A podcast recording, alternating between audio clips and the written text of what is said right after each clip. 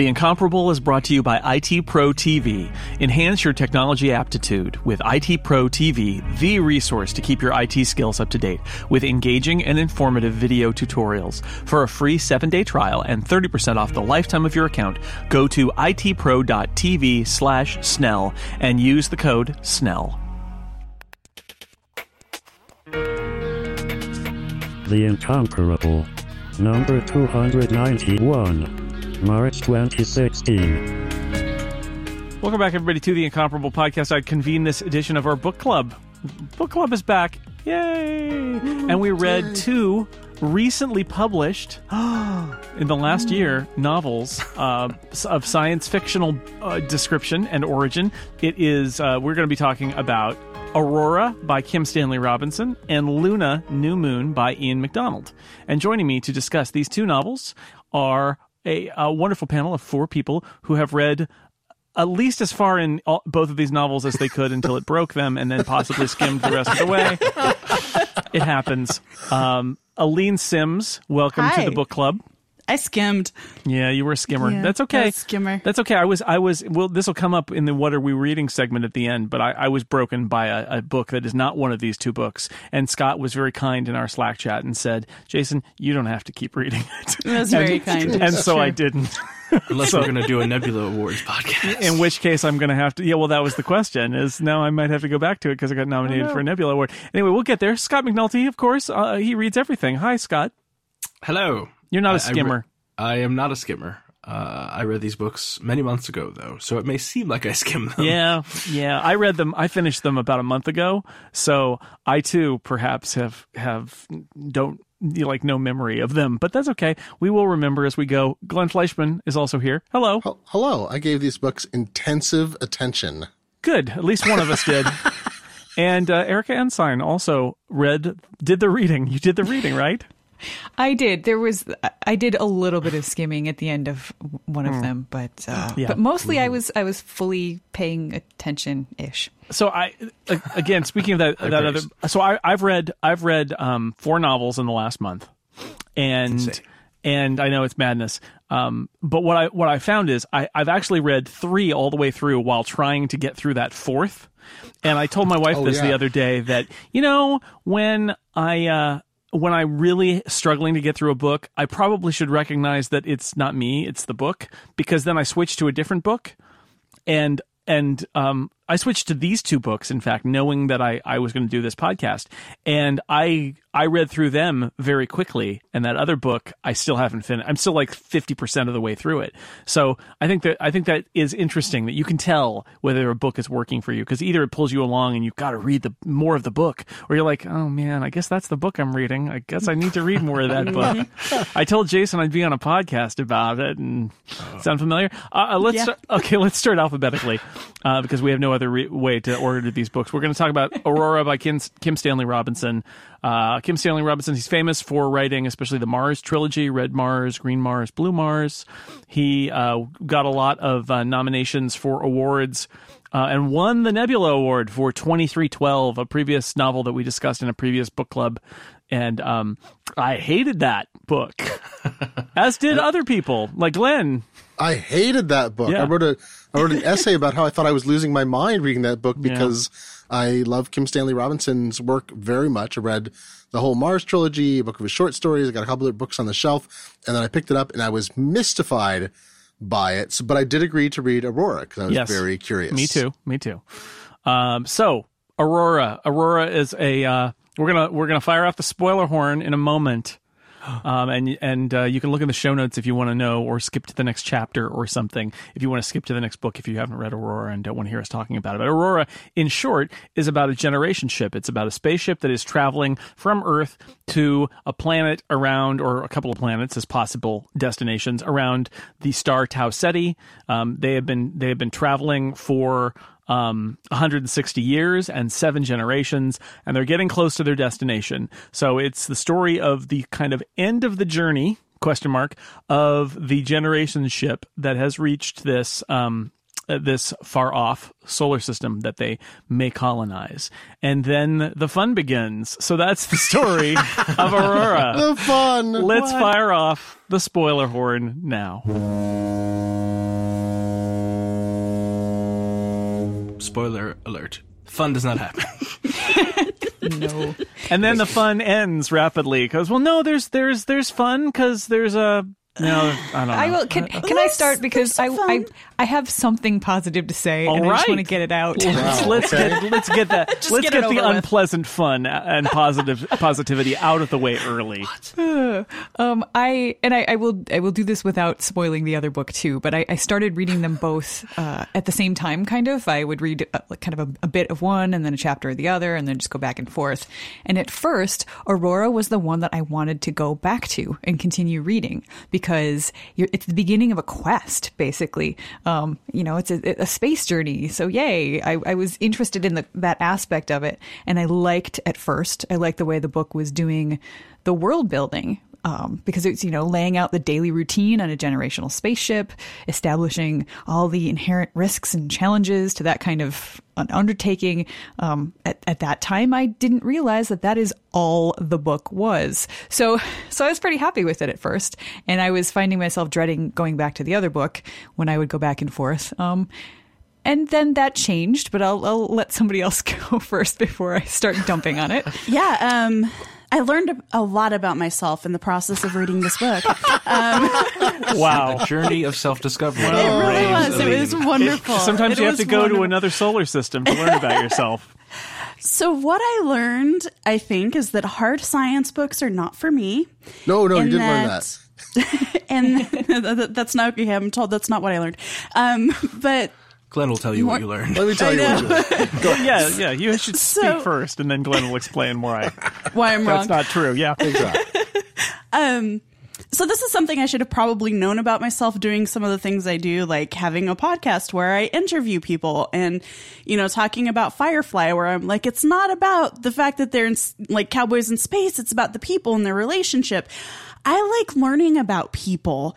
And this is not the book where you learn about people. Wow. No, this is a book where Aleen skimmed over a lot of statisticy things that she didn't care about. um, so the parts of the book that kind of concentrated on, you know, in the beginning, you know, Freya goes on this journey wandering the ship. I liked those parts. I liked learning about the people and how this all fit together and the world building. I liked that a lot. The ship has got modules that are based on different eco- ecosystems, different biomes, basically with different cultures in them, and that's a way they maintain uh, not only the diversity of like the plants and animals that they're going to use to colonize, but also the cultures of Earth, sort of as they go. And then she takes a, uh, she wanders through the ship, and and we see the whole ship as a part of her journey, right? Yeah, and I, I loved that. And then I loved the conceit. You know, um, in the beginning, we learned that our narrator is the computer. Computer Yes. system, I guess. And I thought that was really cool. And we kind of learned how the computer learned how to tell stories. And I was like, oh, this is really, really interesting. I liked that a lot. And then I skimmed the last 50%. Well, I think I, I think it would be accurate to say that the novel takes a U turn in the middle. Wah, wah. and and uh, we will get there. Glenn, do you have a, an opening, uh, opening I statement? no, I don't want to contradict anything Aleen said. I just want to, I want to uh, at all. I don't want to contradict your You experience. say not all any way. hard science fiction novels. Yeah, not all exactly. Thank you very much. No, I want to make a distinguish a distinction between this, which I would call like hard radiation of space and vacuum science, where you're just completely exposed without any shielding of any kind to the onslaught of endless bits of tri- trivia and information and ideas. Which 2312, I have to say, was even worse in that regard. Yes. Even though there was Oh, there were geez. stronger characterizations in 2312, I would say, than this. There was a lot more dialogue. There was But they were awful people. they But were yes. awful people, it, but it was full of like just lists of things. It was his Moby Dick. This book I found a very interesting exercise, and I, I want to talk about. I want some help actually teasing apart aspects of it because I'm still trying to figure out sort of what overlapping narratives were being told. But I think it was. Um, at some level, I feel like it was a perfection of 2312, that it was mo- it was like reworking that book into something that people more people might find readable. But in the same thing, he just took away all that shielding, like the whole bit about, you know, the book is full of details about being exposed to radiation and all the, you know, mm-hmm. random particles in space and so forth. And I feel like this is that kind of hard. It's like, mm-hmm. no, no, you have to first get, Aleen, first you go back to school and get two PhDs, then come back and read this book and it'll be cool. It'll be fine. But until then, They should have that like, I- warning on the on the inside Right. front cover. requires Totally. Do you have an lifetime. advanced physics degree? I, I agree with Glenn that it's it's not so much that it was uh, you know it, it wasn't certainly wasn't poorly written. I just based on those first couple chapters, I think I expected that description stuff would happen in the first couple chapters, and then we would get on with the space adventuring and learning to love or at least like some of the characters. And and I didn't really care all that much for the part with Freya going on her journey, but at least it was something was kind of happening with a person. Um, but the characters to me the characters and what they were doing felt almost entirely incidental to the world that was created and the science of it. And you know sometimes on the other hand you have a book that's so tunnel vision focused on the characters and the plot that you end up with giant gaping holes in the world. You can't see how anything beyond those few characters and their story work. And i think this book is 100% the opposite of that. It's so totally focused on the science of the journey and the mathematics of space and planetary bodies and radiation that it leaves those holes um, they're emotional holes where i expected the characters and the story to be but that's that's a taste thing so i'm i'm willing to cut books slack when they forget the world building uh, as if they're focusing on the characters too much i, I and, you know, some people don't feel that way. So if you're one of those people that hates that, maybe you prefer the opposite The and you will like this book. Can I float a theory that just came to me after we discussed this way is here's a theory that we're supposed to perceive the book like you read through the whole thing and then you're supposed to perceive the book uh, like a whole where you realize the entire book is being written by the AI, including the part before the Yeah. AI is writing it and the part after the AI is ostensibly destroyed that we're supposed to perceive it as readers when we've completed it and go, ah, this entire thing is a constructed narrative by the AI, and the AI is not a reliable narrator necessarily, despite the amount of detail, because it doesn't know how to tell the story. But at the point at which it is ostensibly destroyed, it's not, and we're reading a continuation where it's become a better storyteller. But the depersonalization, the lack of personality, the lack of characters is a function of the AI's inability to actually tell a story that we find satisfying. That's a meta narrative potential. Wow. I, I don't That think is- I accept that, but it's a fascinating theory.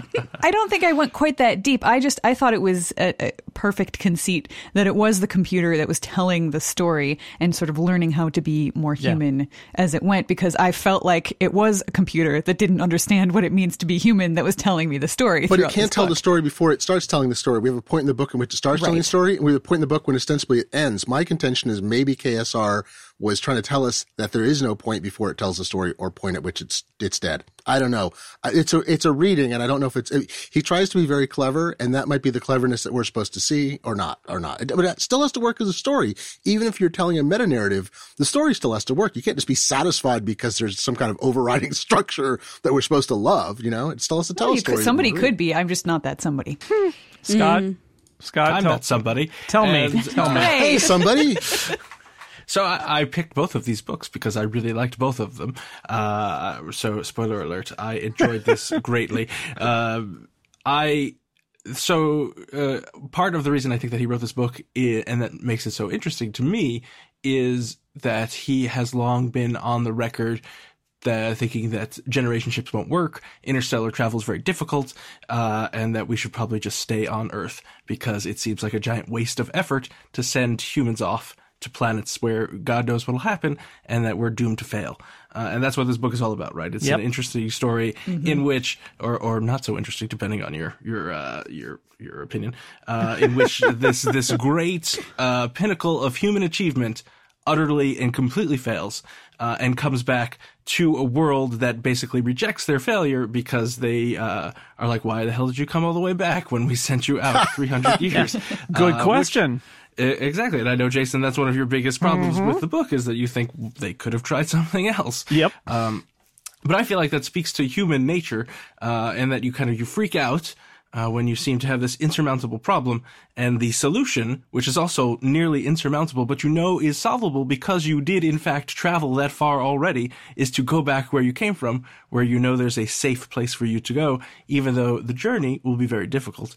Uh, and that's kind of Freya trying to be like her mother, who was able to get them, you know, her whole point was to get them the last leg of the trip to their home, uh, which of course tries to kill them all. Yes. Uh, and does kill some of them. Uh, and so she, as uh, the, not a reincarnation, but trying to finish her mother's mission in getting the rest of them back to an actual home that will support them. Uh, and then when they get there, obviously, it's not so great. Uh, and then I also think that it's interesting. This whole AI thing is very interesting about learning how to do metaphors. Uh, I also think it's he plays with the generation ship trope about, you know, people live on it for so long, so they forget about things like there are microphones and cameras everywhere, so the ship knows everything that they're doing, even though they don't think that does. And so there are people who are like sneaking around, seemingly trying to hide from the ship, but the ship is watching them the entire time, uh, and it doesn't really care about what it's what they're doing. Uh, so I just found it very interesting. Uh, I can I do understand if you're looking for deep characterization uh, and relationships, uh, this is not the book for you.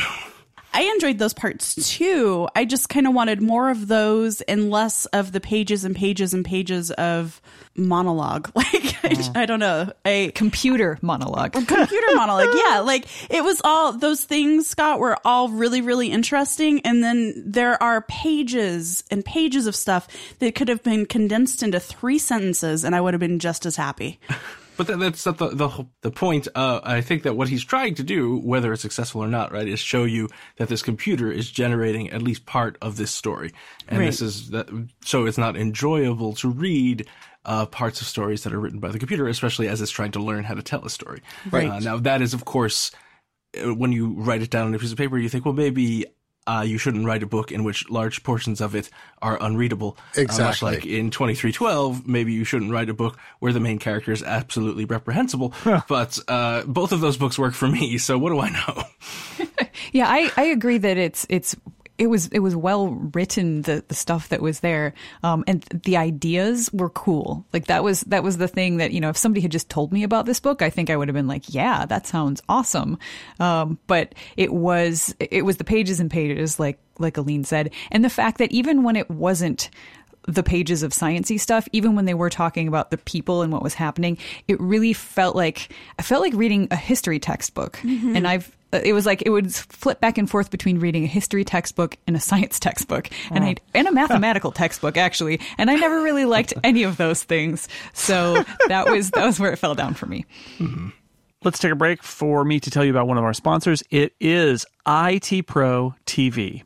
If you've got a career plan you want to set in motion, maybe you're looking to start a career in information technology, or maybe you're already working in the field, but certificates and credentials are a key point in getting a job or a promotion. And IT Pro TV's mission is education through engagement. They've got up to date, high quality video content and access to the most important tools you will need to get your technology certification. They've got more than a thousand hours of content and they're adding 50 hours every single week. Courses are streamed live and on demand worldwide to Chromecast, Roku, PC, iOS, Android, and now the Amazon Fire TV and the fourth generation Apple TV. So you can learn on the go or sitting on your couch watching on TV.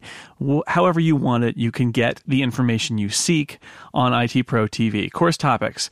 These are uh, great course topics. Uh, if you want to upgrade your Apple related skills, there's Mac integration basics. There's an Apple certified support professional course, Apple certified technical coordinator, Amazon Web Services, Microsoft Technology Certification, Google Apps for Work Administrator, virtualization cryptography, a whole lot more. All the courses are transcribed so you can watch, watch from start to finish or jump to just the part that you're looking for. And there's one low monthly subscription price and a no hassle cancellation policy. If you're studying with a book or enrolled in a certification or a technical degree program, this is a great supplement so you can learn at your own pace and track your progress. And it's much cheaper than going to a boot camp. If you're a working IT professional, this is the ongoing resource you need to keep your skills current. There's corporate and group pricing also available. Clients of IT Pro TV include Harvard, MIT, UCSD, Stanford, and more. So check out itpro.tv slash Snell to upgrade your brain with the most popular IT certifications. Now, normally premium subscriptions Simpsons are about $57 a month or $570 a year, but there is a special offer. You can try it for free for seven days when you sign up using code SNELL to check out the courses, the live stream, and a whole lot more. You'll also get 30% off for the lifetime of your account at IT Pro TV. So then you'll spend less than $40 a month or $3.99 for an entire year. And mark your calendar, the CCNP security courses will stream live for the very first time beginning on March 21st. itpro.tv slash Snell. Use code Snell. Try it free for seven days and save 30% off for the lifetime of your account. Thank you to IT Pro TV for sponsoring The Incomparable this is the definition of a picaresque story. And, uh, you know, this is something I remember back in high school when someone and I was like, well, what, what is picaresque? Why do people talk about this as opposed to narrative? And a picaresque is when, you know, thing happens, thing happens, thing happens, thing happens, and the end. And it's a, you know, huge critique, a, a criticism of a novel when it's picaresque because it means there's no arc, there's no development, there's no, you know, multiple storylines that converge or whatever. And I feel like at some level, this has so many different narrative ideas going on that it, but it winds up being picaresque and that it's like they go out, they go to a planet, things happen on the planet, they decide it doesn't work, they come back and there, a journey occurs but does any development occur? Do we see any advancement in the characters? Do we learn something? Ostensibly, we're supposed to come away with it going like, wow, generation ships are bad. And most of the universe is either totally dead in a way we can't do anything with, or it's already full of life that we can't do anything with. So stay at home, folks, and fix the earth, you know? Mm. And that's, uh, it's a kind of heavy handed, um, you know, message.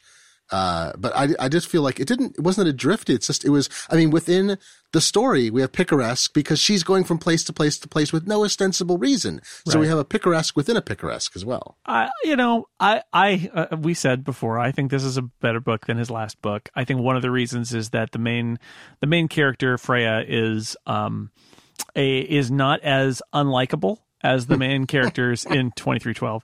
But, um, I don't actually like her. I have a lot of problems with her. yeah. I, I, think mm-hmm. I think one of the fascinating I think this book is fascinating. I, I enjoyed reading it. It frustrated me at every turn, and yet it was it was more like me saying you know to the to the author basically you know why did you make this decision? Did you know you were making this decision? Are you doing this to mess with me? Is that what you're doing? Because let's let's tick them off. Um the most interesting character in this book is Freya's mother who dies and the entire rest of the book really is sort of Freya failing to live up to her mother. Yeah. That's an interesting creative decision, right? Mm-hmm. Uh, I, I think there's a civil war at one point because people are arguing when they go to the, when they go to Tau Ceti, they find that, that there's this first planet. It's brutal. There's wind. I, I really liked that. I like his his dis, almost despondency about you know he's he's basically arguing there aren't habitable planets out there, especially not in a small sample size near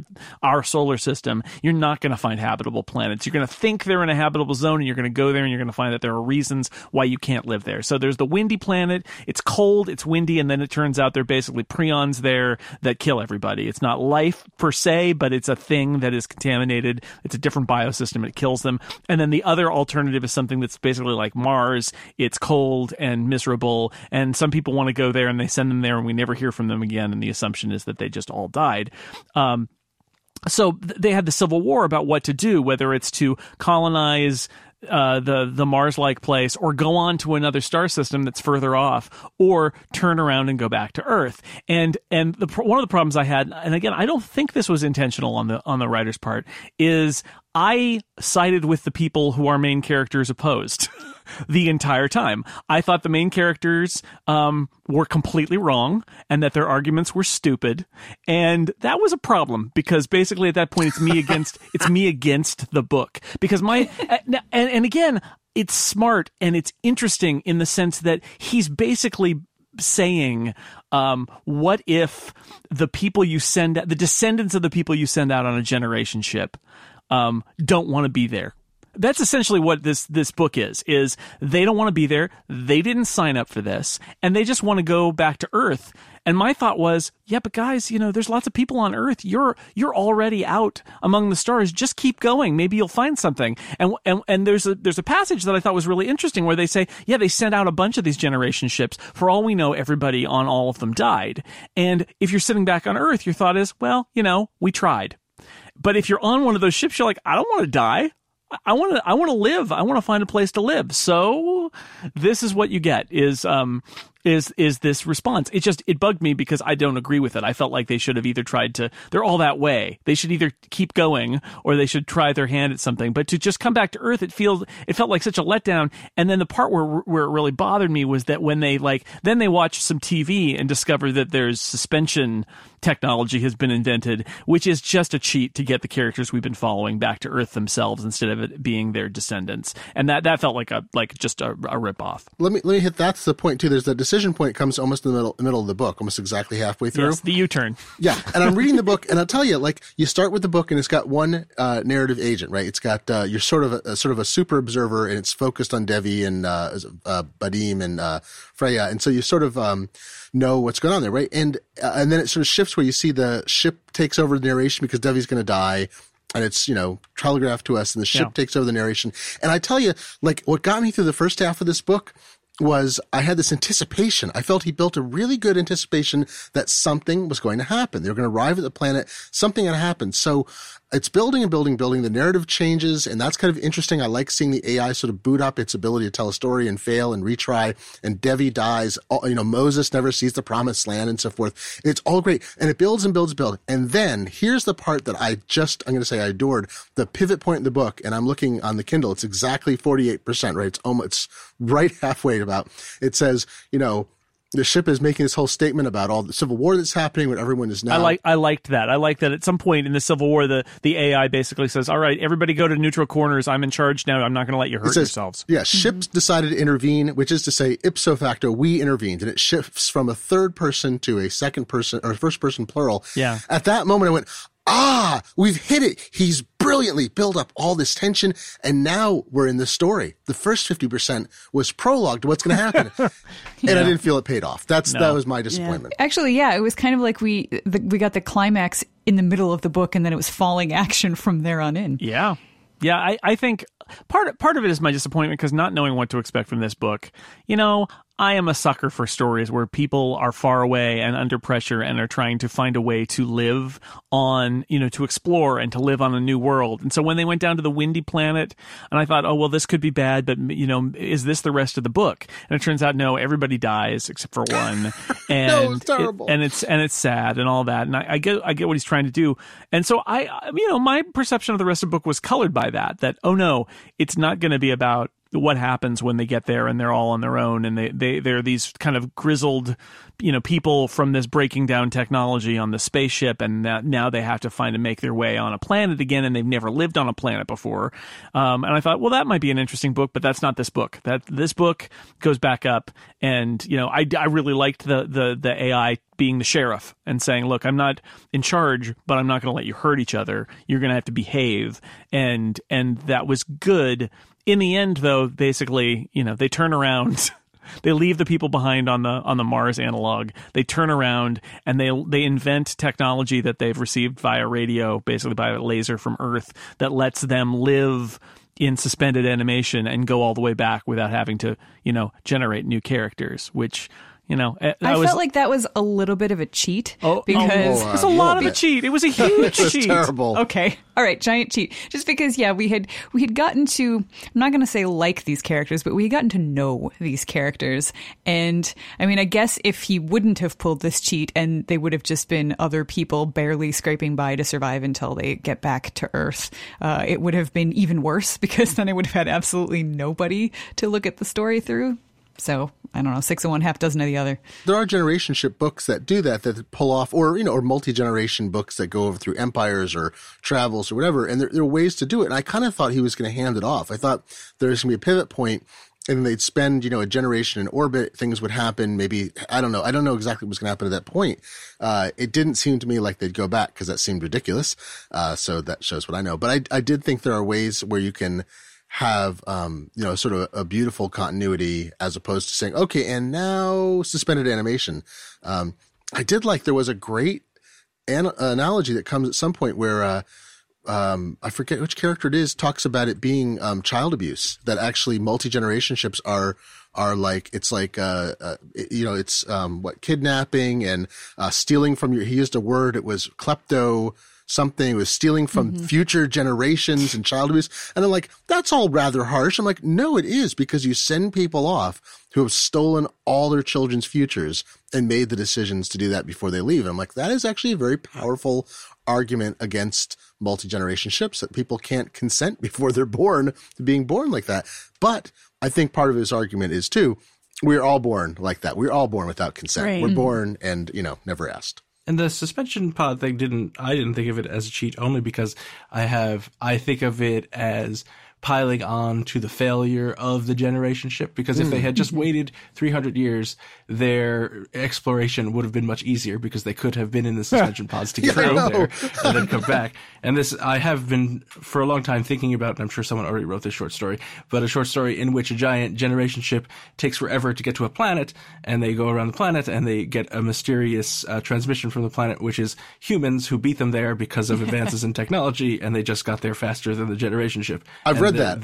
their Yeah. entire I'm sure it's been written already. So their entire uh, mission is is a fraud, basically, right? You're not going to believe this, Scott, but Micronauts issue number one has that same plot in it. well, see, there you go. I didn't think I had come up with it, but There's a short story in which a generation ship is uh, everyone is in cryogenic uh, storage. They're traveling. The captain has to wake up from time to time, and someone shoots at them with faster than light weapons, which Earth didn't exi- believe existed. And the captain cleverly beats them off, and then says, "Okay, we're turning back because we're going at sublight speeds. Apparently, someone else has developed FTL, so we're going to go back and fix it, then go back out." wanted to talk about Freya just a little bit. Yeah.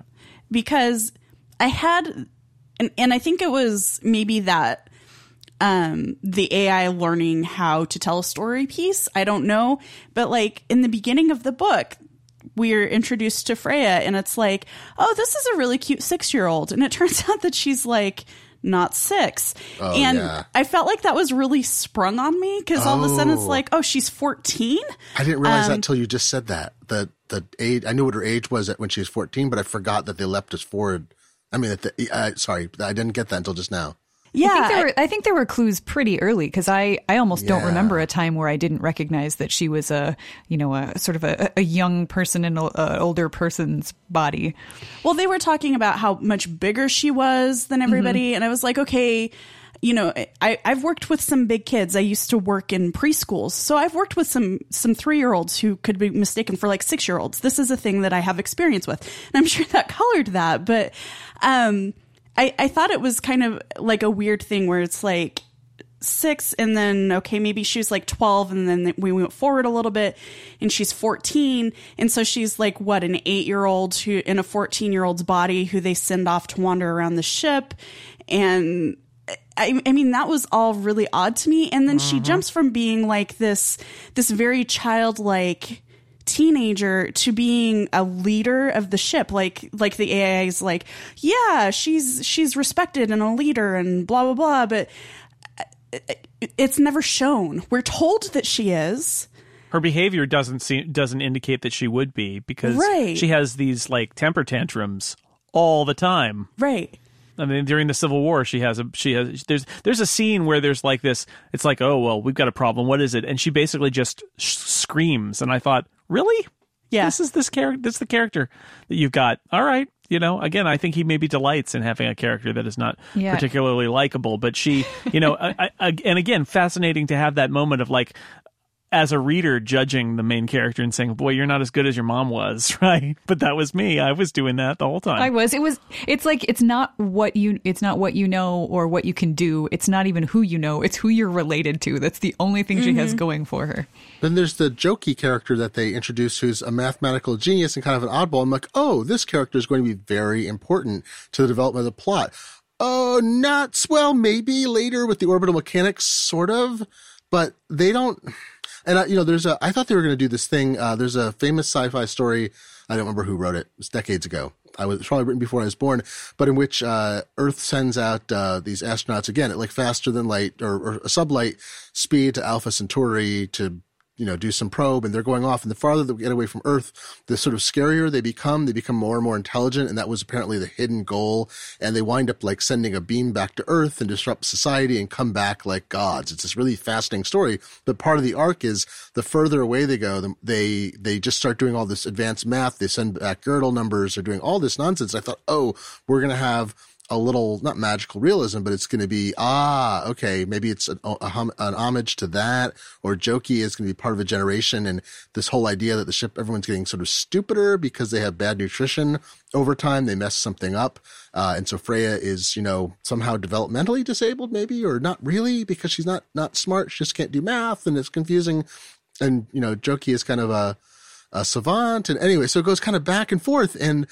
and then his his importance is never realized, and we're never really deal with the impact of that whole thing that like the they're all bromide lacking or something. The kids' brains don't have enough bromide in it, and you're like, this is an interesting exploration, but it doesn't play out in the characters. That the characters are less sophisticated. We're not really seeing that so much. We're seeing a repeat of previous uh, fights on the ship. So that's I found that confusing yeah. too. Well, it was better than the last one. How did people feel about the fact that the ship didn't make it? I actually I had a little bit of that. Uh, of uh, I don't know because I spoil I don't want to spoil Monument Valley, but there's a moment in Monument Valley where you sort of there's a pain related to an a seemingly inanimate object that has life, and I I thought well yeah it has to make it. That's how these novels work, and it's like and it doesn't, and then you have what I felt like was sort of a it was a desultory story after that, so I wasn't sure you know, they're on Earth and it's sort of the end of the story and it's not it played out in a very odd fashion. Well, they're ter- they're terraforming Earth at the end, right? So that's right. yeah, that's true. That's true. I did feel for the ship, but whereas in in most books and properties like this, I feel for the ship in part for myself and in part for the characters that are also feeling for the ship. Yeah. In this case, I didn't care what the characters thought at all about the ship, though. Though I did feel bad myself. That was the one moment of real emotion I think that I that I truly felt at any point. Uh, just because you know, here's this the ship who is basically a character, possibly the character, who has has done all of this stuff to make it possible, and you know, it's a really selfless thing that that she it has done in order to make life possible for all of these all these little creatures. So I was I was I was sad for myself and I was also a little bit annoyed just on behalf of the fact that I had read through all of this. And not only did they not, you know, get to colonize something someplace else, but this this ship didn't even get to make it all the way through and I didn't get to see any kind of a happy ending that I cared about. I was really hoping that the ship would just go into orbit and then, right. you know, maybe mm-hmm. the people would, would just go and live on the ship, but be able to be replenished from stocks from Earth. You, you don't think surfing time time. is ha- a happy ending? No, no, I do not. Body surfing? It was also very much the end of um, of uh, Green Mars, I think, isn't it? Or Blue Mars? What's the third book in the series? Uh, some people are on Mars, and Mars is very Earth-like now, and they're on a beach. And there's even the bit in that trilogy in which uh, Martians go back to Earth and they sort of deal with returning to Earth and people have existential life failure in which they just stop living for no reason. That's sort of in this book too. So I feel like he took some ideas and, and it wasn't part of the same universe. Uh, it's clearly not really the same universe as the, uh, the Mars trilogy. Um, I don't know. It's, uh, I, I'm glad I read it. Scott, I'm glad I read it. I'm glad you read it too, Glenn. well, it redeemed. I mean, I needed a little redemption from 2312, and I just, I love his work so much, and he's making it so hard for me to love his work. I still liked it, so. I'm also glad you read it, Scott. Mm-hmm. Well, there you go. Yeah. I, I'm sorry that you read it. no, I, I, I'm, I'm kind of with Glenn where I appreciated things about it and was frustrated by it, but it did not it did not leave me in the same unpleasant place that his previous novel left me, where I I had to be talked into reading another book by this writer whose other bo- books I've liked. Yeah. There is one thing I want to quote from the book because it made me laugh so hard. Uh, it was this perfect thing about how when they're back on Earth and they get invited to this colloquium and they're flown to America and it's like all these people are standing around talking about how great, well, you know, you guys didn't work hard enough and we'll do it again. We learned a lot from this. And there's this bit about, um, they were all men, all Caucasian, most bearded, all wearing jackets. It was so perfect. Yes, that was the moment I just wanted to throw the book across the room. I was like, really, in all that time, there's there's nothing for me to look forward to. You know, okay, I, I can understand. I, I don't have space travel to look forward to. We're not going to colonize Tau Ceti, but now my, oh my women are just still in the same crap place they are now. Thanks, but she punches him out. Thanks. She smacks him in the face. There's just bearded men. But she hits him. Yeah. All right. Well, you know, Aurora, there it is. Don't you want to read it now? You should read I, it. I think. I think there. Yeah. I. I think. Um. The I liked this. Erika will know this because I'm on those depressing episodes of uh, the audio guide to Babylon Five. True. Um, that I, I think I, appreciate when a writer tries to tell a story that is is th- they're going to be tough with us, and this is Kim Stanley Robinson saying, "Oh, you think generation sips are a good idea? well, they're not, and there aren't other planets for us out there, and just give up and turn around and come home." And that, that's what this is. This is him having that kind of vision of like it's a bad idea, and look, let me show you how bad an idea it is. I've read some nonfiction stuff, some like interviews and things with him, and he's become kind of well, I shouldn't say become.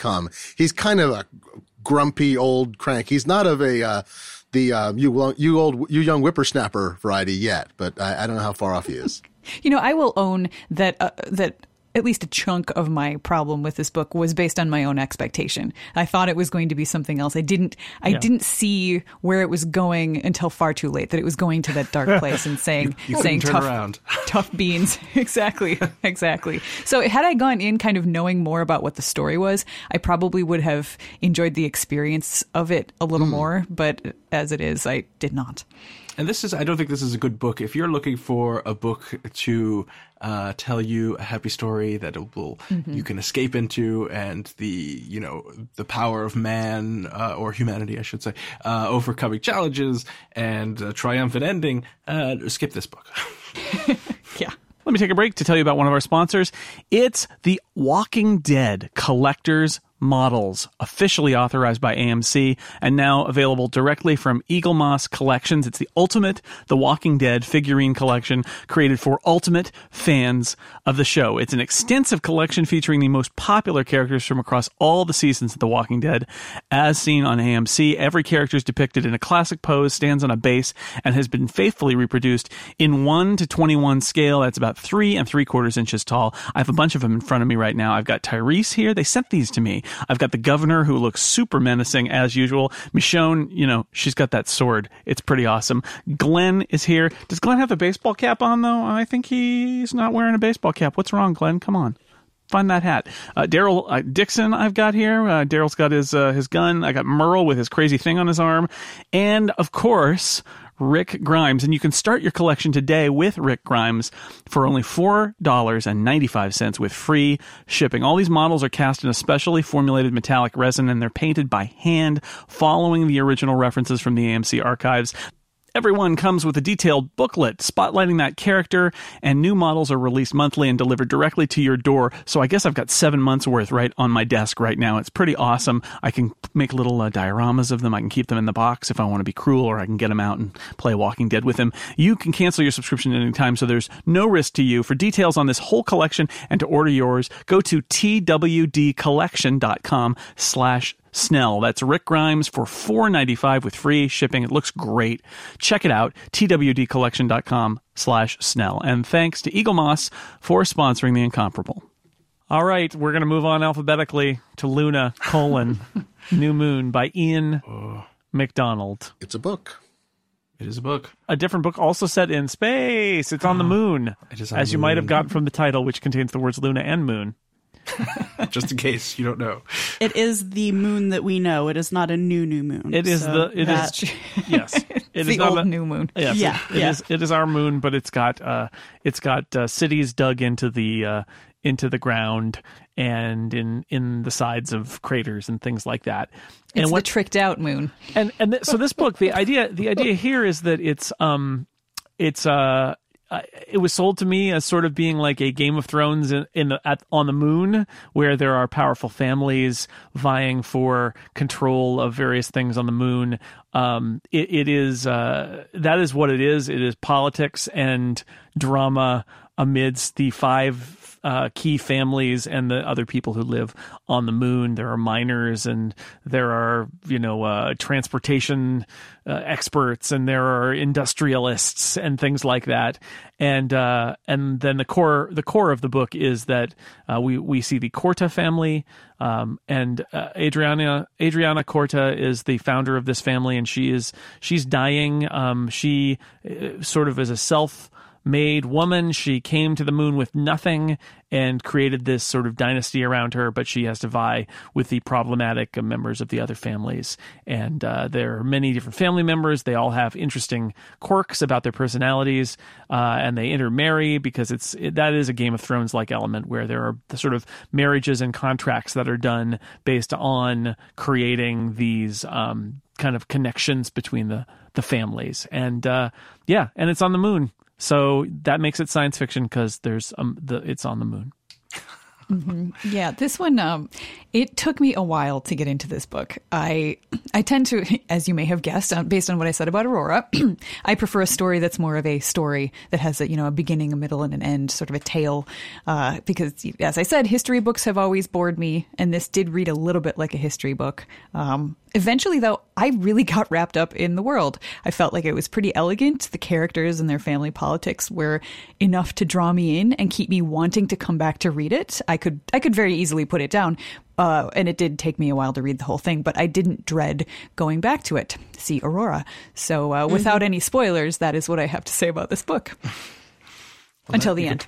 Put that on the cover. I didn't dread going back to it Guaranteed dread free.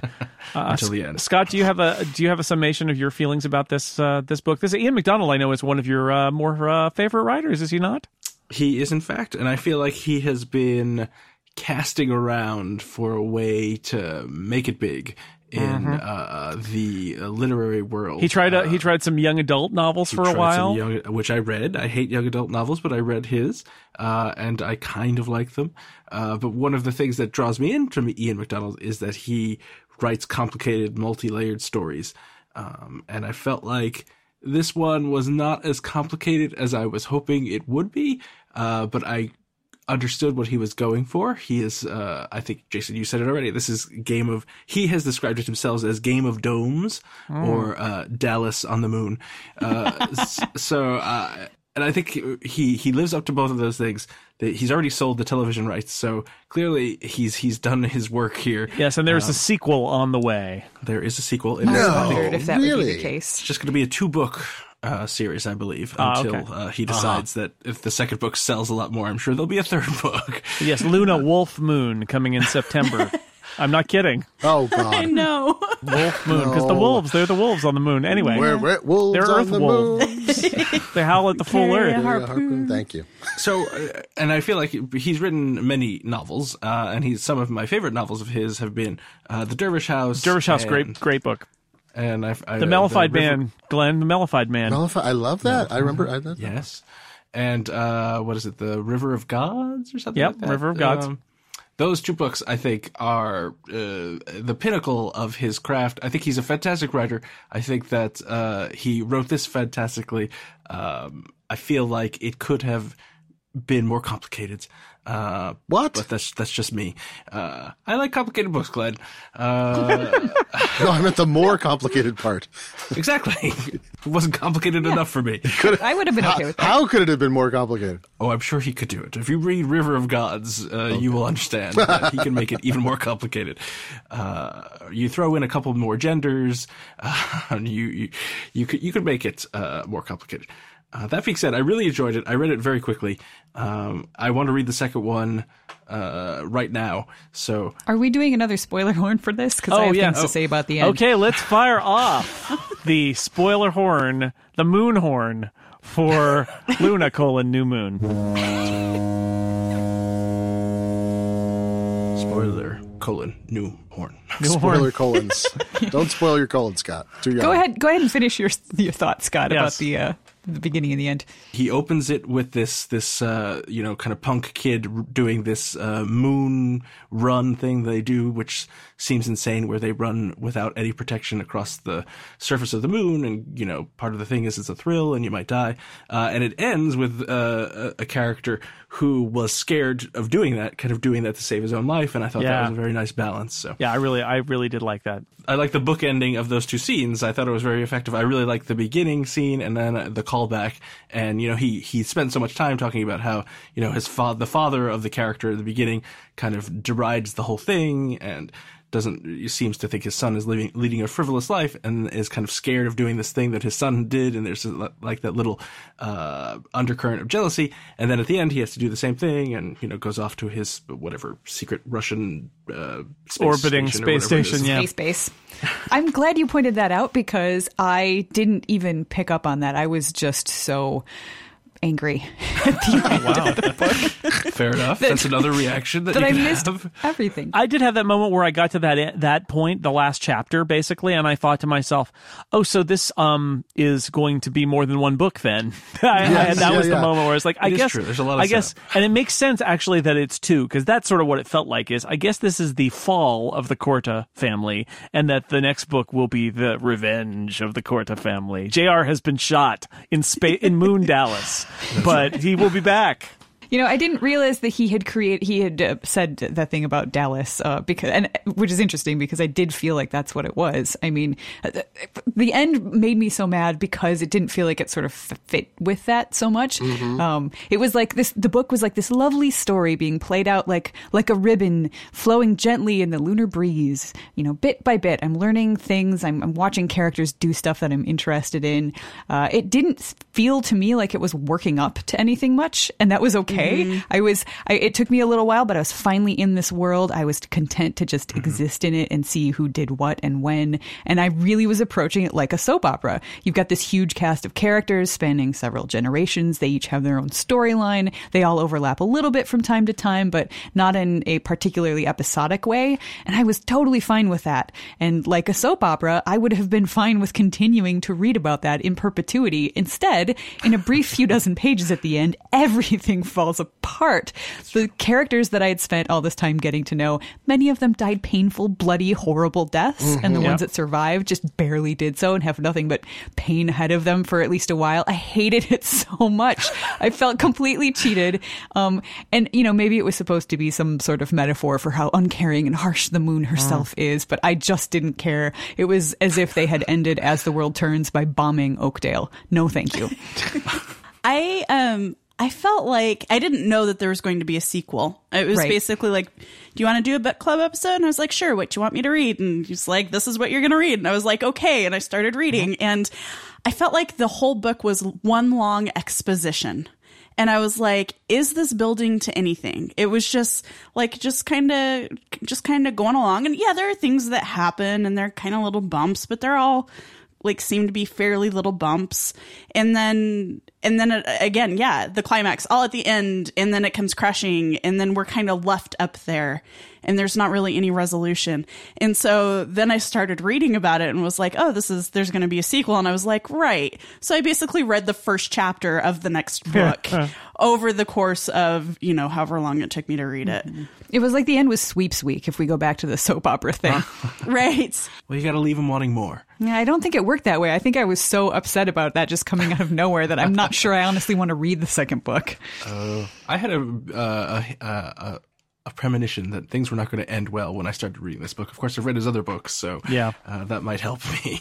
Yeah, I came into these books not ever having read anything by these authors, not really knowing anything about them, and not knowing anything, not knowing thing one about either one of these books. So I was going in completely cold. Glenn, what do you think about Luna? Uh, I felt like it had a draft quality to it, and uh, uh, not that the work wasn't finished. And I think I, I agree that he's a he's a rich characterization artist. Like he he takes uh, and not like uses he's not spare. He doesn't use like three words to describe something. Right? I'm not saying that, but he actually built lots of pictures in my head of very rich and interesting characters, many of whom had uh, you know semi believable interior life. And when I got into the soap opera e feel of it, I was like, okay, this is all you need. You don't need 3D. You need a two and a half D thing if you're trying to create these kind of mechanisms and and uh, you know I loved Dune only the first book not the others and Dune is very much um, space opera y and I think there are things in common uh, you know one trouble I think he has is when you read a book about people trying to carve out especially independence on the moon which is uh, one of the many subplots you're always going to compare it with Moon as a harsh mistress. If you've read that book it resonates and I feel like this book uh, d- didn't borrow from it, but I feel like there are too many parallels to it for me to ignore how much better aspects were done. I mean, it's one thing when it's totally different or it recognizes some of, you know, the, the source mythology that a lot of people have who are sci-fi fans from way back or have uncovered it later. Uh, so, so that was an issue for me. But I also feel like I'm going along and I'm like, okay, I'm starting getting a feel of this world. And now there are werewolves. I mean, it was little, you know, there's little foreshadowing. Yeah. Like, Yeah. okay, there's werewolves, but werewolves are exactly like this, except when they're not. And they're super smart, but then they make stupid choices. And then there's phases of the moon or the earth, but we're not going to explain why. Now there's 30 of them now. And now they make a, you know, you're like, oh, okay. Or, um, somewhere late in the book is the Mackenzies repay everything three times. And you're like, all right, shouldn't you have worked that theme in much earlier? And uh, the the whole weird subplot about um, Adria uh, being uh, or Andrea, be, what's her name? Um, Adriana. uh, no, Adriana, but the daughter. Uh, is it Ariel? Adria? Ariel, I'm sorry, I don't know why I'm thinking of Ariel.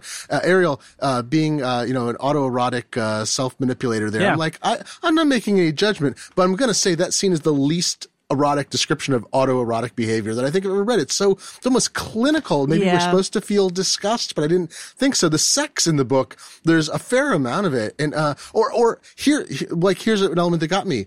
When all of a sudden, Lucas says, Jorge, will you marry me? And I'm like, it's a very soap opera moment. I'm like, did not see that coming. Yeah. Like it, there's no motivation, explanation, Oh, I, I saw that. I saw that coming. Yeah. Well, I I mean, Yeah. you saw, I could see the, the gears being ground into position to make that make sense.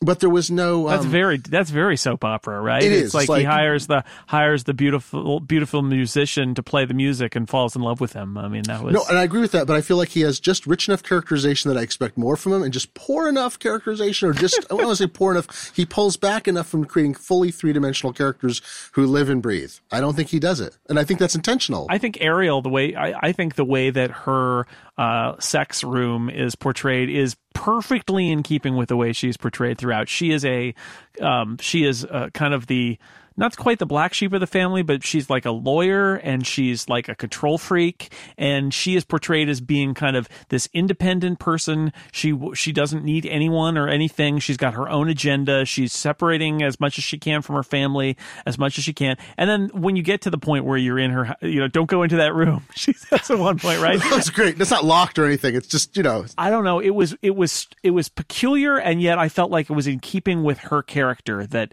she has.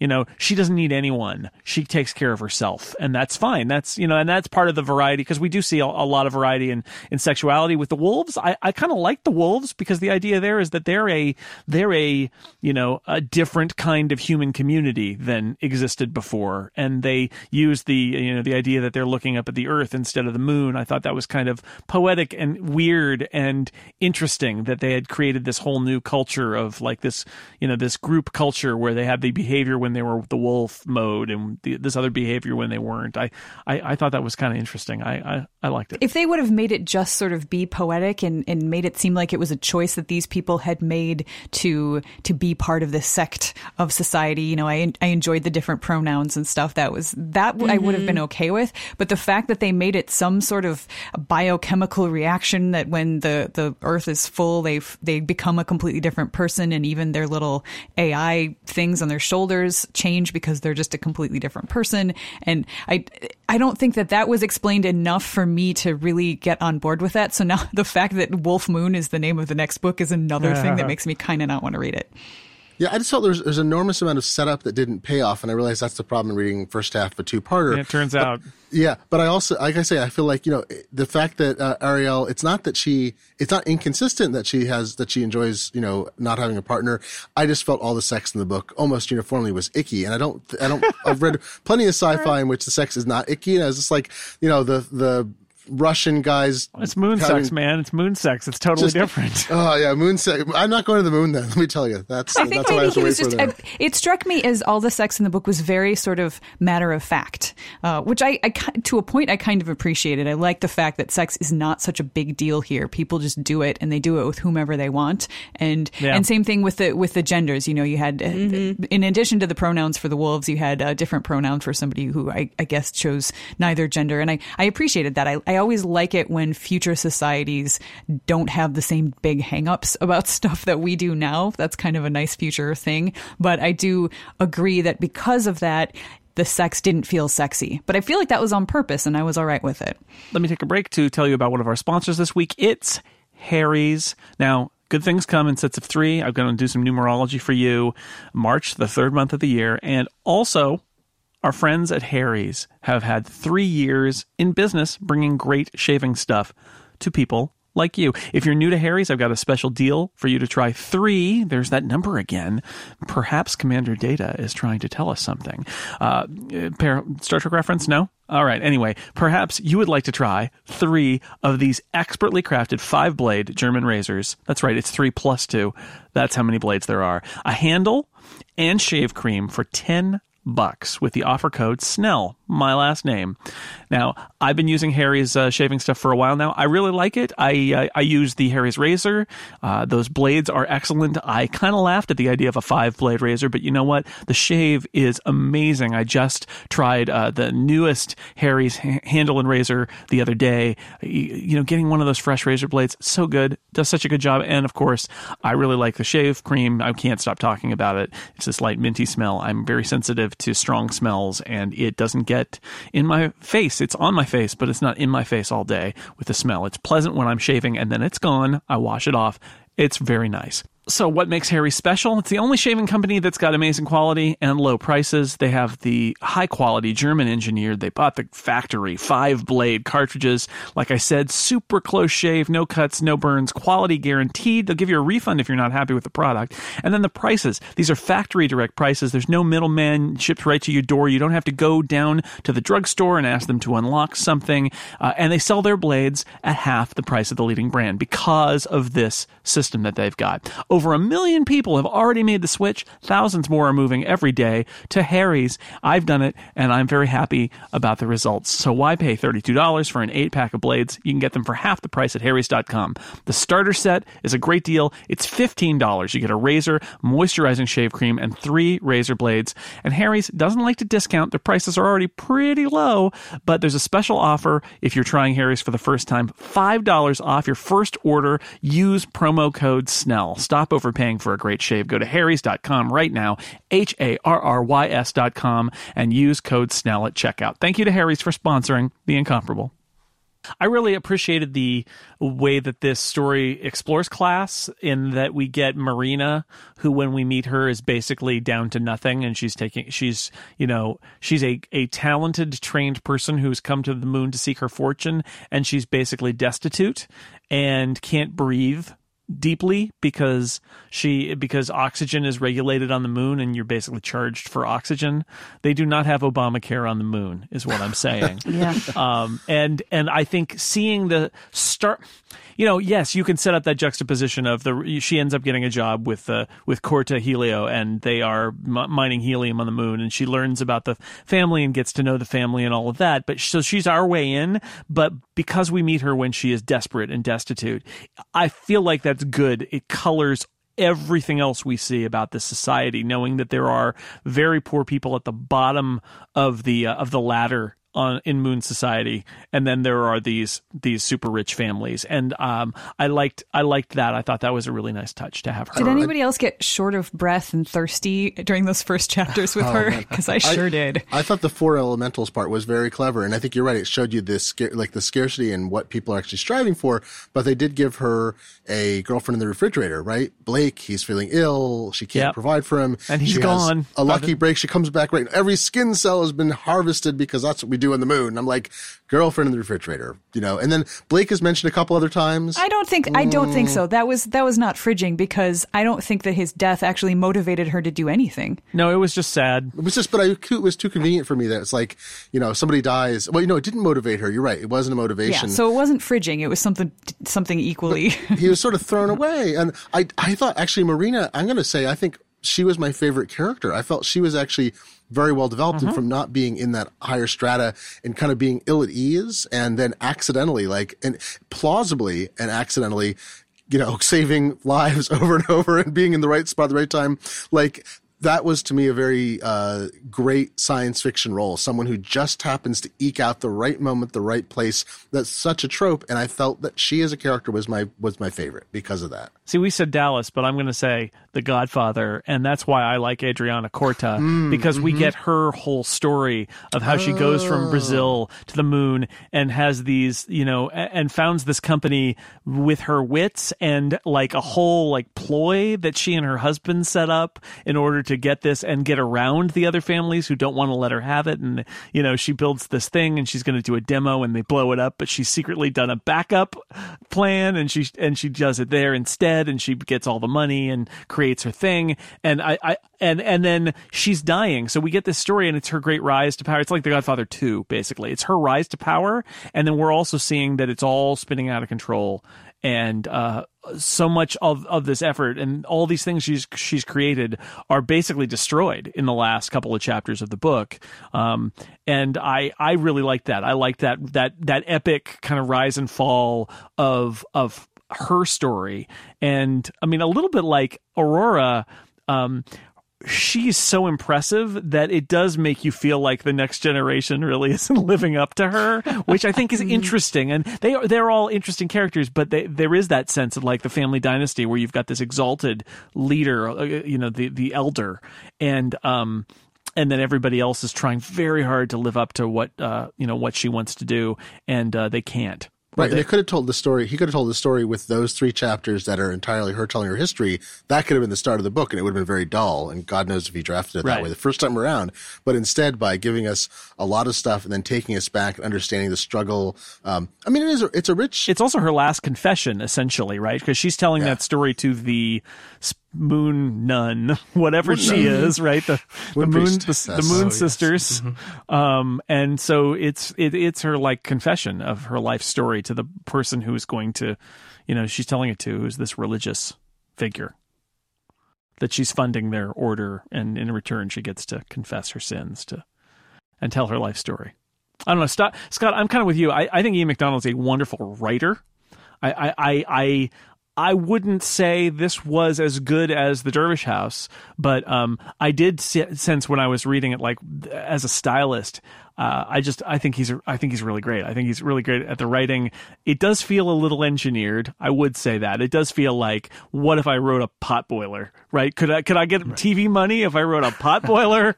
and but it's a, I think it's a good pot boiler, but it's a pot boiler. It is it is. He's I feel like yeah he's slumming a little bit, but maybe that's okay. It's it's it, there's a cool. I think there's a lot of cool stuff, a lot of interesting images. The you know the the little girl Luna who's wandering around and she's in the little secret garden and all she's of that. great. Yeah. There's I a lot like of, Luna. You know, and I and I like the various sexuality and and uh, some of the characters. I like the I like the character who I, I don't know. I assume everybody knows this, but the um the the character who runs out on his family.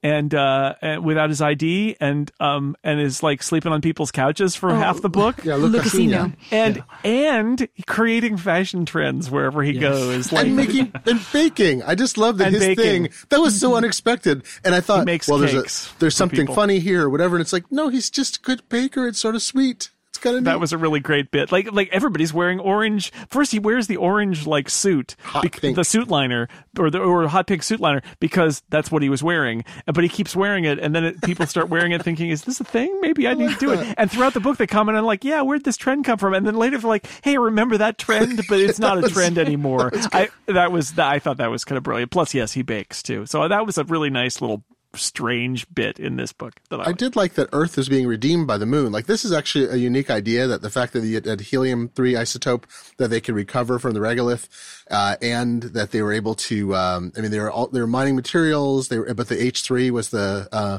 the thing that uh, Adriana had figured out. Uh, I mean, that's fascinating. So Earth is sort of not is dying, is overpopulated, things are bad. When you, I don't can't think of another book in which the moon redeems uh, or the Earth is redeemed by the moon. So there's there's this symbiosis. Uh, even as people on the moon, they're sort of carving out not a society for its own right. And there is that aspect of being stranded again. There's the two year period, which is I think very well portrayed. After that, you have too much calcium loss, uh, or your bones have changed. You can't go back. So you're doomed. You're exiled on this prison ship, right? Or or whatever you want to think of it as. And for some people, but it's always difficult. And Marina's decision before everything goes to hell that she's like, this is too much. I'm scared all the time. I'm going back.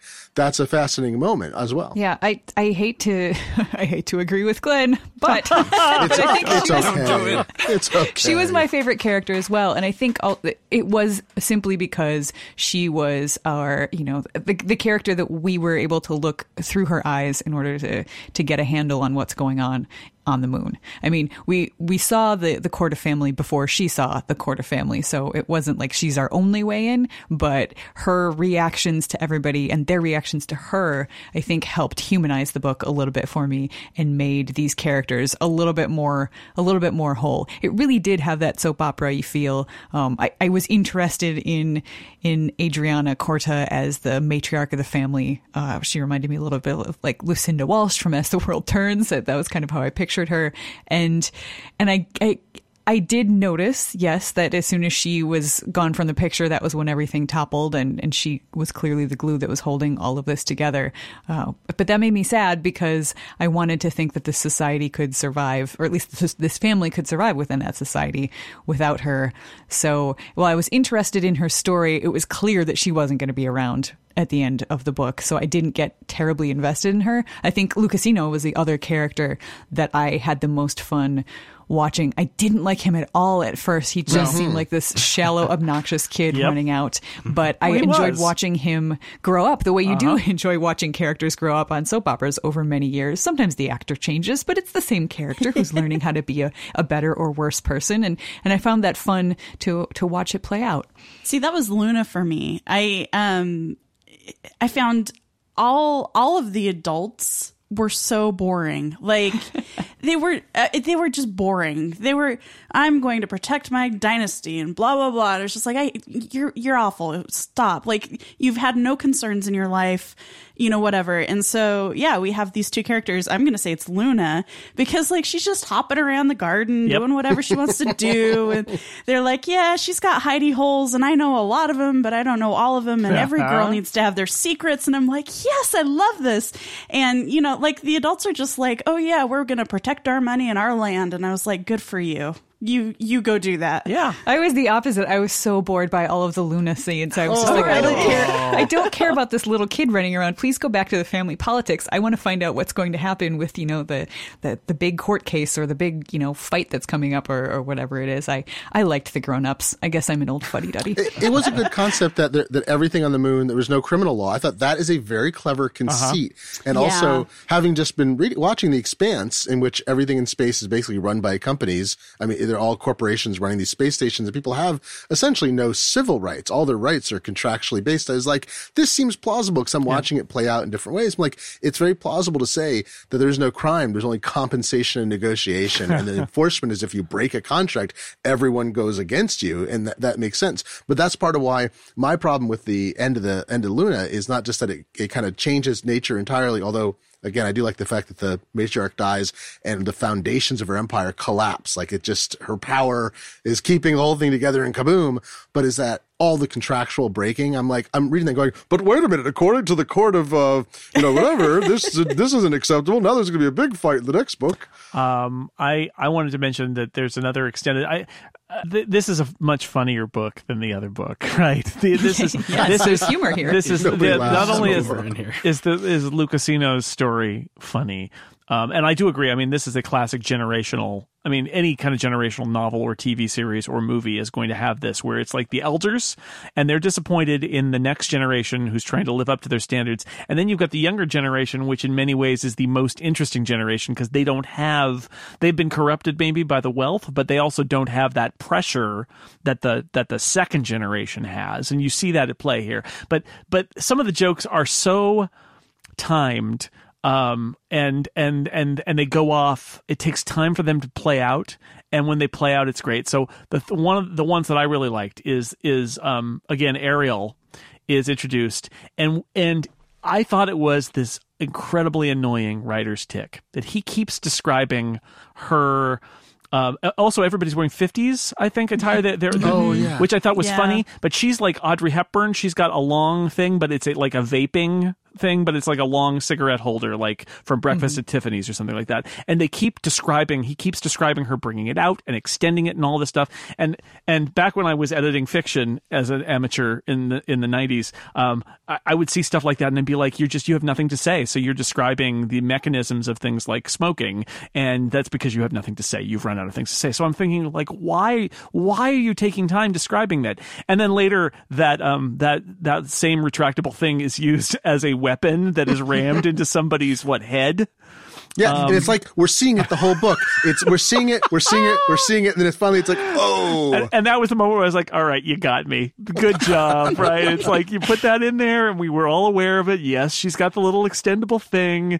and uh, and then it's used as a murder weapon, basically, or a self defense weapon. And uh, and I believe she then says, "Oh, I got to get another one of those now." And I'm like, "Okay, that was," and I really appreciated that that that he he played that on me, and it just kind of bugged me, and I'm like, "Why are we seeing this?" And then there was a payoff, actual payoff, where I was like, "Yes, that was really funny that that you used that as the as a weapon here." So I don't know. I, There's also the time bomb that's planted, which I thought if he trigger if it was me a one book novel, I don't know how it would have ended like this. The thing that the Mackenzies, uh, that Carlos, Adriana's husband, had planted a essentially mutating virus in the heart of the Mackenzies foundry operation in the Crucible that could go that that she gave uh, her uh, younger, slightly younger son Lucas has the code, and he could trigger it at any moment. And someone says that's not our way, and he's like, "Oh, okay. You've, everyone's been mm-hmm. killed and died, but I'm not going to blow up the Crucible, not yet."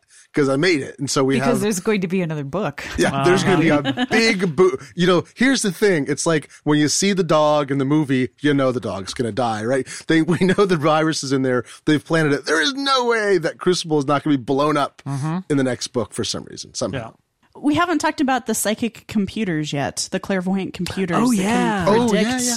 What the wi- what, old ones, or the wise uh, ones, or whatever they are. Yeah, which yeah. everyone seems to have tapped into. It's like, well, we programmed it for them, so we know. Oh no, we have a back door in there. And, yeah. So were they ever actually predicting anything, or was it all just stuff that was planted by the mm. as a mower or whatever in his family? I, I didn't quite get that at the end. Uh, yeah, I'm, I'm not sure. I'm not sure I know either, but I really like that idea that there's the secret cabal also, and there's the eagle who's in charge of the moon, and and they've got the you know they've got the secrets, and oh, Ariel's going to be very important, which I, I expect I expect Ariel is going to be. I mean, I, reading it, I was thinking, well, this is going to pay off, and of course, there's going to be another book in, to pay it off. But that was my thought was like when they do the prophecy that basically was like we see the future, and you're important in all of the possible futures. I suspect that will come come to pass. That she's she's like hiding away um, at the end of the book, up up where uh, Marina was at the beginning of the book, but she's totally going to come back. And... There's a bit at the end where the Eagle of the Moon, where um, you know, uh, is it who's with her? Uh, Ariel or someone's with him, and uh, and he, uh, he's basically like, "Help me!" And it's like everyone knew his husband was control was pulling the strings. It's like, no, we didn't. Uh, okay, all right. I guess that's the the they twist. Did, they did they did actually point to that earlier on, but it was only once, I believe, and only yeah. kind of in passing. Mm-hmm. Didn't want to hang too much on it. There's a lot here. This is a dense. This is a dense book. There are a lot of it characters. Is. I didn't somebody comment um, before we did this about like any book where there's a list of characters at the beginning, which I don't. You know, I don't read the maps. I you know those are reference when you're reading. You're like, who is this? You could look it up, and I don't. But uh, occasionally I, I, look at a map. It, it, was me. I was cracking up because I was like, okay, I'm opening the book, and there are like seven pages of families and names, and there's a map, and I was like, all right. But in the end, it was like a Russian novel. You don't really need it. You just no. go yeah, back I, and refer I it. almost I almost didn't use it at all, but every once in a while I would flip back just to make sure. Actually, I think I might have used the glossary a little bit more just to make sure I knew the the terms. But I was I was actually able to keep track of the characters and their names and stuff. And I mean, we keep talking about Ariel. Actually, she was one of the characters that I liked the best. I I am always drawn to uh, a woman in a book who really, as we said, just doesn't seem to need anybody else who is, mm-hmm. is going her own way. And I, I enjoyed that even when I didn't particularly enjoy her attitude or, you know, what exactly what she was doing. I still sort of liked the fact of her. And the other woman that I quite liked in the book who didn't have a very big part was uh, Lousika Asamoah, who is Rafa's second wife, the one that oh, Rafa yeah. was actually in love with. And I love the fact that they near the beginning of the book when she's still living with the Cortas, they somewhat sideways accuse her of sending in the fly that's that's supposed to be the uh, you know the yes. assassin fly. Yes. And and because of that, she's like, I love you and I want to be here with our daughter, but I am not trusted and I just I feel like I can't stay. So she goes away and it's this tragic thing where they actually do want to be together and they want to see each other, but she can't. And and I thought that was really cool. Yeah, it's an interesting book. Um, I liked, I, I definitely liked it more than Aurora. Um, yes, I, mm-hmm. you know, I, I enjoyed reading it. I will, I will read the next, uh, the the continuation of it. I, I, I really enjoyed the world and and how it was portrayed and and the writing in it. I really enjoyed too. So, um, you know, I didn't look at the map. but I, I did, I, you know, or the glossary, but it, it was, uh, no, it was not necessary for my enjoyment. I looked at the map for a second, realized it wasn't going to help me at all, and then I. It's a moon map. it. Whatever. Yes. Moon. It's on the moon. What do you need to know? The book will tell me how long it takes to get from point A to point B. That's good enough for me. I, I gotta love. There's one little bit of the backstory thing with uh, Marina. I love that she grew up in this totally woo woo household and and whatever. I just like that her familiar, her little uh, AI thing on her shoulder is called Hetty. It's Hetty. Looks like an orca. Yeah. Hetty the orca. Yeah, that's his. That's his extrapolation of smartphones and on the moon is that they're these little avatars that live on your uh, on your shoulder, and everybody sees them sort of content, consensually. But then you go to certain meetings and you have to leave your uh, stuff behind and turn it all off. I want one of those. Like, I can't wait for that future to get here. I think that would be fantastic. You get a little. Uh, you get a little creature that sits on your. Uh, Yeah, you don't have to carry anything around. And then you have this cute little creature that you can buy different skins for, and you can change it and you can make it look like an orca or a little silver ball with wings or whatever you want. I want that. I hope they're easier to keep alive than Tamagotchi ever was. Good point. Well, Scott, uh, were you surprised by our reactions to these books?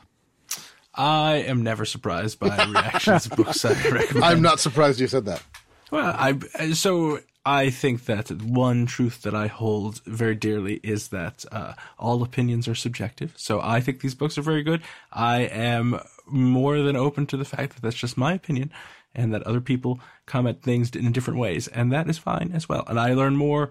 Uh, hearing about other people talk about the books and their experiences, which are very different than mine, and it makes me enjoy the book all the more. So I say I appreciate it all, and I'm sorry that you had to read Aurora, but I still liked it. Uh, all right, before we go, I would like to uh, very quickly ask if you have any other books that you've read recently that you would like to mention. Now would be a good time. It's what we call What Are You Reading? Scott, what are you reading? What am I reading right now? Or, Uh, or I- you know, what that you've reached, things that you've read lately that you would like to tell us that- about. things that I have. It's read more of a catchy. It's not. What are you reading? Not entirely accurate, but very catchy. So that's why I say it. So Scott, what are you reading in the past? What have you read, Scott? yes. What have you read Tenses lately? are hard. Uh, what did I, I? I have read. So the Edgar Award nominees came out. So I read a couple of mystery books. Uh, Woman with a Blue Pencil. I enjoyed very much. Is It's it about a these- copy editor? It is well, it is kind of. It's about a character in the book is writing the book, and the editor that he's talking to is changing the book as the book is going along. Oh. and it's a mystery. So read that. I liked it. It's very short as well. So if you don't like it, uh, it won't be that long. Uh, I also enjoy another meta fiction kind of thing. I like David Mitchell. He wrote uh, The Cloud Atlas. Uh, he wrote uh, The Bone Clocks, which I enjoy very much. And apparently he wrote so much in the universe of The Bone Clocks that he came out with a little novel called Slade House, which is basically uh, a haunted house tale. Uh, that's very good and also very short again. Uh, and I read the latest uh, Bujold book, Gentleman Jole and the Red Queen, which I enjoyed. But as I was talking to uh, Dan and Jason in Slack, I spent the entire book waiting for something to happen, and nothing really happened. But I still really enjoyed it. So Accurate. Uh, Glenn, what are you reading?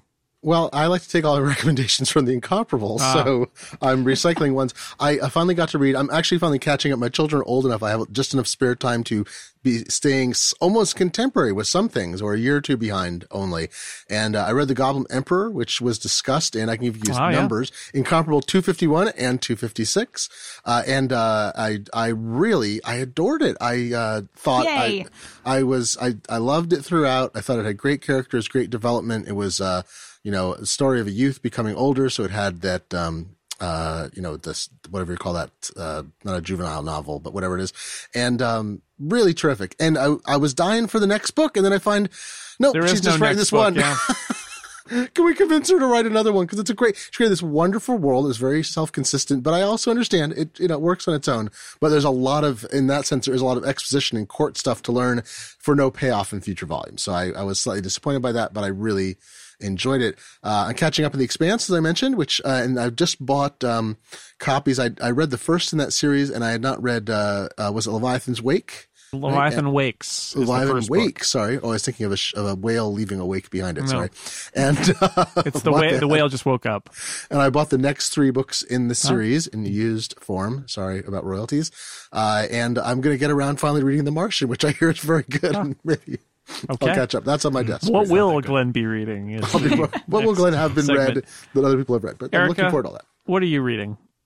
Uh, I haven't been reading as much as I would like because I've mostly been job hunting. Um, also, I was preparing for the Gallifrey One convention, so I spent some time reading all of the Titan run of the uh, Doctor Who comics, uh, with the exception of Paul Cornell's Four Doctors, because I had just read that and remembered it because I did a panel on those, and they were great. Once again, most of it was a reread. So if you like comics and Doctor Who, highly recommend the Titan books.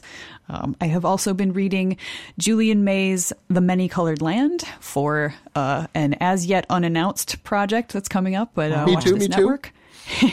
yep. Interesting. Yes. Uh, and the other thing that I've been reading is, as usual, Uncanny Magazine, which I which I work for. So you know, full disclosure there. But uh, in issue eight that came out most recently. There were a couple stories that I just loved. One was called The Creeping Women by Christopher Barzak, which is a retelling of The Yellow Wallpaper, which is a well known feminist short story. And then there's this just delightful tale called The Desert Glassmaker and the Jeweler of Berevyar by Rose Lemberg. And if you are feeling a little down and you just need a little bit of joy and, and uplift in your life, I can't recommend that story enough. It was just beautiful. So, yeah, check out Uncanny Magazine. All right. Aleen, what are you reading?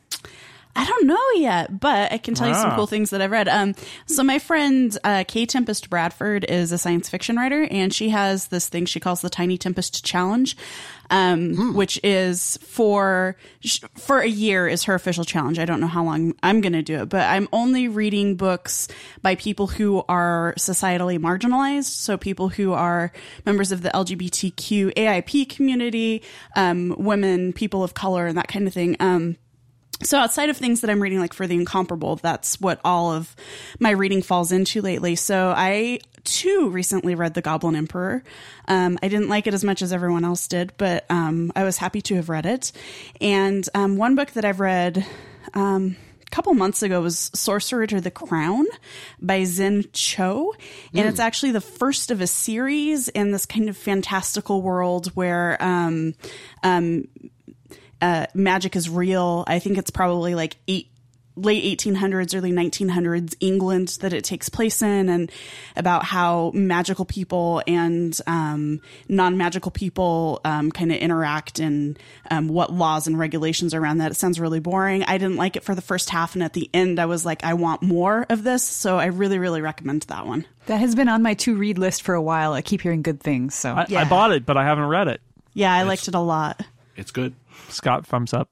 I have read it. I liked it. Yeah. All right. I have. Uh, I've been reading. I also read Gentleman Jole and the Red Queen by Lois McMaster Bujold, the latest of the Vorkosigan books. I agree with Scott. Kind of nothing happens in it. The fact is, it's the kind of book you write when you've got a 16 book series and you've built up so much history. I mean, seriously, so much history with so many of these characters.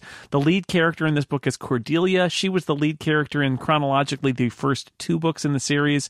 She was a fairly young woman. She was what, uh, like 25 or 30 in the in those books. She is now 75.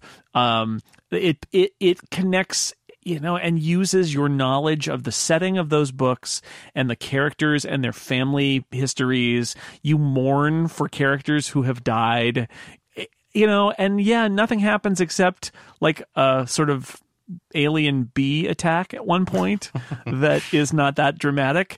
Um, Okay. but on another level um, on another level a lot of things happen because it, it is like a romance. So it's about it's about two people who are grieving um, for a death and then f- discovering themselves uh, you know together a, a connection between the two grieving people that i think is uh, very nice. Um, and it talks you know there's there's some social commentary. It goes it crosses some boundaries that i'm sure will irk some readers, but I thought was challenging and interesting in its discussion of um, a variety of sexualities and uh, and polyamory as well. I thought it's a really yeah. I, I I thought it was great, and nothing happens in it. Scott's exactly right. It's just life happening for characters you've known for a long time, and you get to see them again. And uh, it gave me a kind of happy feeling reading it, which is uh, all you can ask for. And I mean, things do happen, but it's not the, the you read a Vorkosigan novel and you think big set action set. Yeah, you don't think there's going to intrigue like and- a space battle or a gunfight or something like that, and really, there- the B attack is the most dramatic thing that happens. in It's it. a small, intimate story. It's very well done, and uh, but I think Jason, you and I were talking, and this is not the place that you should jump No. on board the Vorkosigan saga. No. So if you haven't read the other fifteen books, don't read this one. don't no I don't did read uh, for one do of the uh, for it was a Hugo. I read a standalone one uh, because it was sort of off on a separate planet, right? And I and I thought that was great. It worked out very well for me. Yeah, but I, I that was one. it- it's a great, it's a fantastic series. I, I mean, Dan Moren recommended it like four years ago, and I, I went and I ripped through like twelve or thirteen books in a very short amount of time, and they are they are not all good, but they are mostly very good. Um, and if you can pick up the uh, Cordelia's Honor, it's like a two pack. It's the first two books in the series chronologically, um, and you can get that. Sometimes you can get that really cheap. It's a it's a great place to start and a lot of fun. So uh, that was good. And then I I am halfway through Grace of Kings by Ken Liu, which a lot of people like, and I just am not hacking it. And it's nominated for a Nebula Award, and I don't know it. Uh, it's not working for me. Um, it, it's it's very mythical and interesting in its sort of fantasy setting, and it's about a rebellion against a, an evil emperor um, who.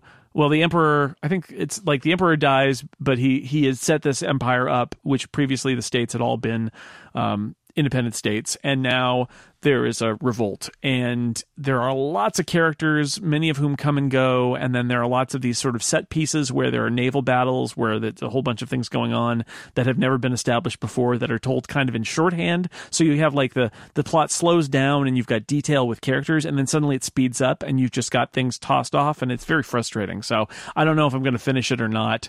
Um, it's a shame because it is is highly thought of by a lot of people, but um, I'm finding it kind of hard to hack. That'd Grace be interesting. Uh, a book club episode is books we couldn't finish. Half finished book club. yeah, I skimmed the last 50% book club. yeah. Yeah. Yeah. I read the Wikipedia page. yeah, it's the Shmoop uh, Index Part Two. Just get- well, I will say I liked Grace of Kings. So. yes. Well, Scott, I enjoy how embracing you are of things. It's very nice. and and uh, yeah, I would I would say more positivity about Luna colon New Moon. You should know going in that it is half of a book. It tells a good story, but it is the, the story will continue. It's half of a story. It's a full book. I'm more positive after we talked about it. I actually felt more negative about it before we started talking about it. I'm like, you know, there are a lot of good points, and I think I'm mostly frustrated about where the narrative is, uh, or more so frustrated than necessarily about the storytelling. So I'm glad we had this conversation. sometimes it's good to be it sometimes it, it's good to know what you're getting into as opposed to bad Yeah. I- I- going mm-hmm. in completely i think going in completely blank if somebody had told me that aurora was about a completely failed you know it's basically this is about why generation ships are a bad idea i would have been in a much better place mentally for what i got than being than having no expectations and Yeah. luna Luna, I would have felt better about the ending if I had known it was essentially like blackout and all clear, really sort of you know one uh, half of a story. Yeah, I could picture myself getting into Aurora. I mean, I think uh, about myself, I like watching documentaries about awful things that happened. so, and uh, going into those, you know that they end poorly. I think maybe I could have enjoyed it in somewhat the same way if I would have known. Imagine a Cosmos like sequence from the new series of just that orbital mechanics part was really brilliant and interesting. The ship's starting to lose its mind a little bit and it's taxing its abilities. It's kind of a cool scene, except it's got way too much information, but it's kind of, it's a really interesting vignette out of this whole thing in which not very much happens for long periods of time. All right, well, we're going to close up the book club for now, but I'm glad we got back to it. We'll have to keep our eye out for some more current-ish books to review on a future edition of the book club. And yes, perhaps there are other book-related uh, things coming from the incomparable. It Hashtag teaser. It could happen. Well, you know, uh, the number one reason not to promote it is it actually has to happen. Yep. So let's not say anything That's more why until te- it it may it may be the biggest tease of yeah, all. like it might never happen. We'll see. People have to read the books and record the podcast, and then we'll we'll find out. Uh, but until then, I would like to thank my book clubbers because you got through the books, you read the books, or at least you skimmed the books, and that is book reading the books is half the battle. I don't know what the other half is. Recording the podcast is the other half. Glenn Fleishman, thank you for being here. A pleasure and thank you. Erika Ensign, thank you very much. Thank you. Aleen Simms, I'm glad you got through it. You had to fight, but you got through it. I did it. Woo! And Scott McNulty, thank you as always for being a part of the book club and for suggesting the books. I always feel slightly guilty after a podcast is over for suggesting books. But I'm glad you keep inviting me back. Somebody's got to do it. Somebody's got to read the books, and it's you. Uh, and thanks to everybody out there for listening to The Incomparable, and we will see you again next week. Goodbye, everybody.